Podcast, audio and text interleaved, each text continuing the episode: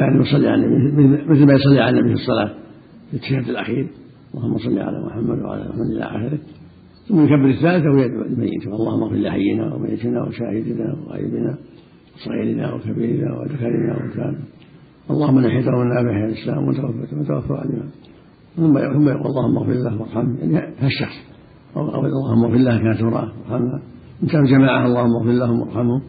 وعافهم واعف عنهم واكرم واسع مدخلهم واغسلهم بالماء والثلج والبرد ونقهم من خطايا كما ينقى الثوب من الناس اللهم أبدلهم دور خيرا من دورهم واهلا خيرا من أهلهم. كانوا جماعة وإن كان واحد اللهم ابدل له خيرا من ذلك. واهلا خيرا من أهله. اللهم ادخله الجنة. واعذ من عذاب القبر ومن عذاب النار. وسهل في القول والنور فيه اللهم لا تحرمنا أجره ولا تسلنا بعده. أو لا تضلنا بعده. واغفر لنا وله هذه هذه السنة. وإذا دعا من هذا ولو بقليل من هذا كفى. ثم يكبر الرابعه يسكت قليلا ثم يسلم عن يمينه. سنه واحدة. هذه صلاة الجنازة. والاستفتاح إن استفتاح فلا بأس وإن ترك فلا بأس لأنها مبنية على الإسراع. فلهذا رأى بعض أهل العلم عدم الاستفتاح لأن الصلاة مبنية على الإسراع والتخفيف. نعم. وإن استفتح فلا بأس. بعض الناس يأتي إلى المقبرة لحضور الجنازة. فيصلي عليهم في الجنازة في, في المقبرة فقد صلي عليه فينتظر حتى توضع في اللحد هل يكون له حصل له قراطا جميعا؟ اللي ما اللي ما اللي ما صلى عليه صلى عليه في المقبرة ما يحصل. يكون حصل له قراطان؟ نعم. يكون له حصل القراط الأول فيصلي عليه ثم يأتي إلى المقبرة. إن شاء الله يحصل لها أو إن شاء الله يحصل لها امران إذا جاء تبعها الدفن وما صلى عليها وصلى عليها قبر نرجو له ذلك. أحسن الله إليك نعم. وانفرد أحدهم وكان أقل منه ملازمة ما دام ثقة.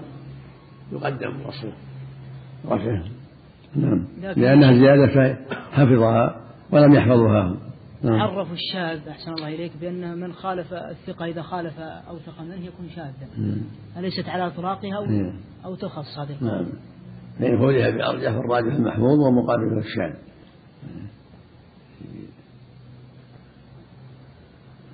ولهذا قد جاءت راويها مقبولة ما لم تقبل عن هذه الحالة. والمخالفة هو يروي شيء وهو زائد يروي خالفة. هذا يقول أمر وهذا يقول نهى. فالمرجوح شاذ والراجح هو المحفوظ مثل روى جماعة من عمر أن الرسول أمر بكذا والآخر يقول الرسول نهى عن كذا ضد ما قال خالفة نعم فالعمدة على الأوثق أو العدد بالتجمع بالاجتماع يكون أوثق من الواحد. الله إليك ما ثبت هناك رواية تقول من توفيته ما هناك رواية تقول من توفيته منه فتوفى عن الإسلام؟ ما بلى في الحديث الصحيح. اللهم نهيته من أهل الإسلام وتوفيته توفى على الإيمان. ما ما قال الإسلام لا أحيا الإسلام وتوفى على الإيمان. الوفاة على الإيمان. هذا كلام بعض الفقهاء. أحسن الله إليك. بالنسبة للحديث إذا شهد أحدكم جنازة فليحمل جوانب السرير الأربع فإنه من السنة ثم ليتطوع بعد ما تذكر هذا وما تذكر هذا. الدار الدار قطني أعله بن أبو عبيدة لم يسمع من عبد الله. هذا كان من طريق أبي عبيدة فهو ضعيف. ضعيف. يعني أبو عبيدة لم يسمع من أبيه نعم. الإسراع هو بالصلاة أو بالغسل نعم الإسراع بها. نشر. ولكن لكن ضمن تغسيلها وغيرها يعمها العموم لكن ظاهر كلامه خير تقدموها اليه وشر تضعون على رقابكم ظاهر في السير بها. نعم؟ لكن من حيث المعنى كذلك يصعب تجهيزها تغسيلها هو داخل في المعنى. صلى الله إليك. إذا كان له تأثير في الإسلام ما يأخر ما يؤخذ من جواز تأخيره يوم إذا كان لمصلحة مثل ما أخر النبي صلى الله عليه وسلم ما في يوم ولا قبل الانسداد به عليه الصلاة والسلام. إذا كان لمصلحة ينتظر غدو مقاربه أو ناس أو مصلحة أخرى. تكثير الناس عليه صلى الله عليه وسلم ولكن المصلحة شرعية لكن تكثير الناس ما هو بلازم. نعم. صلاة الجنازة نعم صلاة الجنازة عدة مرات إذا كان لأسباب ما في بأس. ناس ما حضروا وصلوا عليها ما في بأس. لا نفر واحد يعددها يعني حضر مع الناس. صلى في المصلى ثم صلى مع الناس في المقبرة ما في بأس. يحسن ما صلى الحالة هذا صلى بالناس لا يضر زود خير الحمد لله. أئمة الجرح والتعديل يختلفون في تصحيح رواية أحد الرواة أو وصله أو سماعه من أبيه أو فما العمدة يضبط طالب العلم يعتني بالقواعد حتى يمشي عليه. إذا حفظ القواعد اتضح له الأمر. توكل الله. بسم الله الرحمن الرحيم. الحمد لله رب العالمين. والصلاة والسلام على نبينا محمد وعلى آله وصحبه أجمعين. أما بعد قال المؤلف رحمه الله قال الحافظ ابن حجر رحمه الله تعالى في كتاب الجنائز وعن أم عطية رضي الله عنها قالت نهينا عن اتباع الجنائز ولم يعزم علينا. متفق عليه. وعن أبي سعيد وعن أبي سعيد أن رسول الله صلى الله عليه وسلم قال إذا رأيتم الجنازة فقولوا فقوموا فمن تبعها فلا يجلس حتى توضع متفق عليه. وعن أبي إسحاق وعن أبي إسحاق أن عبد الله بن يزيد أدخل الميت من قبل رجلي القبر وقال هذا من السنة أخرجه أبو داود. وعن ابن عمر رضي الله عنهما عن النبي صلى الله عليه وسلم قال إذا وضعتم موتاكم في القبور فقولوا بسم الله وعلى ملة رسول الله أخرجه أحمد وأبو داود والنسائي وصححه ابن حبان وأعله الدار قطني بالوقف. الحمد لله وصلى الله وسلم على رسول الله وعلى آله وأصحابه. أما بعد هذه الأحاديث تتعلق باتباع الجنائز. تقول معطية رضي الله عنها نهينا عن اتباع الجنائز ولم يعزم علينا. معطية صحابية معروفة قالها نسيبة الأنصارية. يدل على حديث يدل على أن ما ينبغي للنساء أن يتبعن الجنائز وأنها ينهين عن ذلك.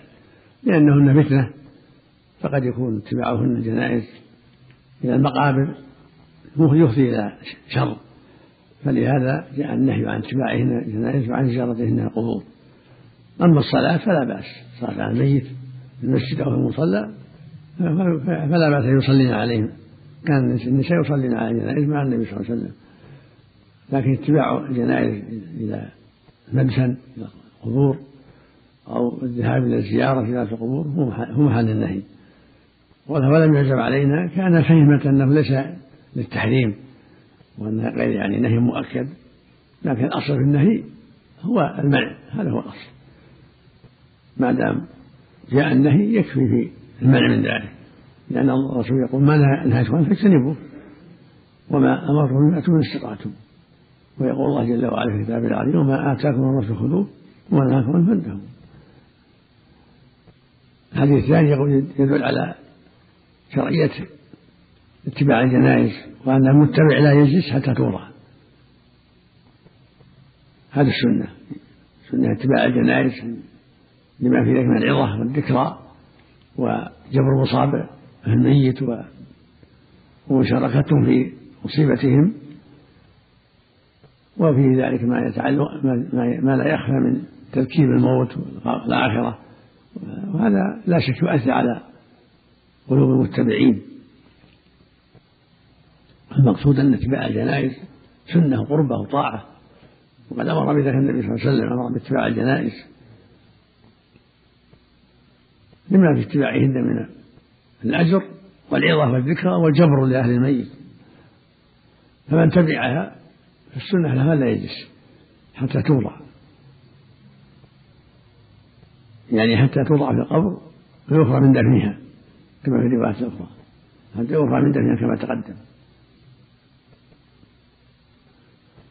والمقصود يتبعها تدفن لكن الجلوس لا يجلس حتى توضع في الأرض. إذا وضعت من رؤوس الرجال جلس. وأما الفراق في السنة لا يفارقها حتى يفرغ من دفنها كما تقدم يصلى عليها ويفرغ من دفنها. أما الجلوس فالمتبع يجلس إذا وضعت في الأرض. وهذا كله على سبيل الاستحباب. ولهذا صح من حديث علي رضي الله عنه عند مسلم النبي صلى الله عليه وسلم قام ثم قعد قام وقعد دل على عدم الوجوب وأن كون يجري حتى توضع. هذا مستحب وليس بلازم وليس بنسخ لأن النسخ لا يصار إليه إلا عند تعذر الجمع والجمع غير متعذر. يجمع بين الأحاديث بأن الأمر للاستحباب لا للوجوب. فمن جلس فلا فلا حرج ولكن إذا صبر حتى توضع يكون أفضل. وأما الانصراف فالسنة لا ينصرف حتى يفرغ من دفنها حتى يستكمل الأجرين. أجر الصلاة وأجر الاتباع. في حديث عبد الله بن يزيد الدلالة على أن الميت يوضع من جهة رجلي القبر يعني يسل سلا. يسل في القبر من جهة رأسه أولا من جهة الرجلين يسله الحامل له حتى يوضع في القبر على جنبه الأيمن. سلم من من عند رجليه حتى يمد في قبره إلى جهة رأسه على جنبه الأيمن مستقبل القبلة. هذا هو الأفضل والسنة. والسنة عند وضعه في اللحم ودفنه يقول بسم الله وعلى ملة رسول الله. بسم الله وعلى ملة رسول الله. أما التعليل الداخل بالوقف فلا يضره لأن الوقف يعرض يعرض المتصل. الموقوف يعرض المرفوع والقاعدة أن من رفع ووصل يقدم على من قطع من أوقف الحديث أو أرسله. وزيادة الثقة مقبولة. رفع الحديث وعدم وقفه وعدم إرساله. وفق الله. أحسن الله لك حديث علي صحيح؟ نعم رواه مسلم الصحيح نعم. رواه الإمام أحمد وأبو داود. رواه مسلم. الزادي ما ما اتبعته أحسن الله إليك. نعم. لفظ أحسن لك أمرنا رسول الله صلى الله عليه وسلم بالقيام قال وقعد في في حديث الله عليك رواه الإمام أحمد وأبو داود عن علي. قال أمرنا رسول الله صلى الله عليه وسلم بالقيام الجنازة. ثم جلس بعد ذلك فأمرنا بالجلوس. ما أدري عن سند هذا. لكن في مسلم قال وقعد الله. إليك. نعم. هل يشرع نعم. هل يشرع القيام لجنازة الكافر؟ أليس نفسا لما مرت عليهم قبيلة أنه يهودي قال أليس نفسا في لفظ إننا قلنا للملائكة. نعم. قال في اللفظ الآخر إن للموت فزعا. اللهم صل على نعم. فالسنة إذا رأيت الجنازة يقام. إذا رأيتموها فقوموا فمن جلست فأنت بها حتى ترضى. نعم حديث علي عند الإمام أحمد على فرض صحته هل كيف يخرج؟ لأنه قال فقوموا وقال فاجلسوا. أمر إن صح الأمر يكون يقتضي النسخ. لكن كونه قاعد أمر ثم قعد يدل على الجواز. القعود لكن هنا أمر بالقيام ثم أمر بالجلوس يدل على النسخ الأول. لو صح. لكن ينظر فيه قد يكون صحيح قد يكون شاذ شاذ شاذ. لأن أحاديث الأمر كثيرة في الصحيحين. الأمر بالقيام من جناح حديث حديث أبي هريرة ومن حديث ابن سعيد ومن حديث عامر بن الربيع عدة الله حديث أبي إسحاق صحيح؟ لا بأس به ما أعلم لا بأس بإسناده نعم. إذا كان في المسجد فأتت الجنازة هل يقوم؟ ها؟ إذا كان في المسجد ثم أتت الجنازة هل يقوم أول ما يراها؟ الحديث عام ظاهر الحديث العموم مستحب. أحسن الله إليك حديث أم عطية أنا يقال إنه للتنزيه. لقرينة فهمتها أو سمعتها؟ لا ما يكفي. الأصل في النهي التحريم هذا هو الأصل. نعم. ثم الحكمة ظاهرة. نعم. عائشة في صحيح مسلم قالت يا رسول الله كيف أقول إذا إذا ذهبت إلى هذا منسوخ. نسخ كان أذن للجميع الرجال والنساء ثم نسخ الأمر للنساء. وأمرنا بعدم الزيارة نهينا عن الزيارة في القبور. وكان أول نهي الجميع ثم إذن للجميع ثم أذن للرجال دون النساء في الزيارة. أحسن الله إليك. في بعض البلدان يسمحون بالزيارة زيارة النساء القبور.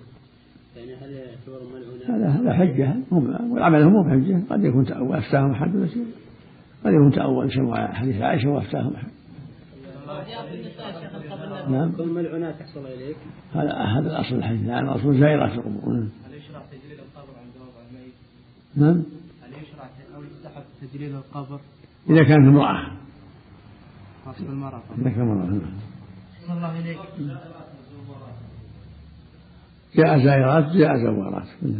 بعض أهل العلم قال إنه يدل على أنه لا بأس بالشيء القليل لكن زائرات يعم القليل والكثير والعلة معروفة. قبر النبي يا شيخ نعم هذه عامة. لا يشرع من الزيارة. يصلين عليه في أي مكان وصلاة تبلغ عليه الصلاة والسلام من غير حاجة إلى الزيارة. أحسن الله إليك. حديث. يعني يدخل من جهة الزيارة يسلم إدخاله يبدأ برأسه من جهة الرجلين. ثم يمد إلى يصل محل الرأس. يمدونه حتى يضعونه في الرأس يمد إلى نهاية القبر. أحسن الله إليك. حديث عبد الله بن زيد. أليس يزيد. أليس فيه تدليس أبي إسحاق؟ هذا ظاهر إنه شهده نهاية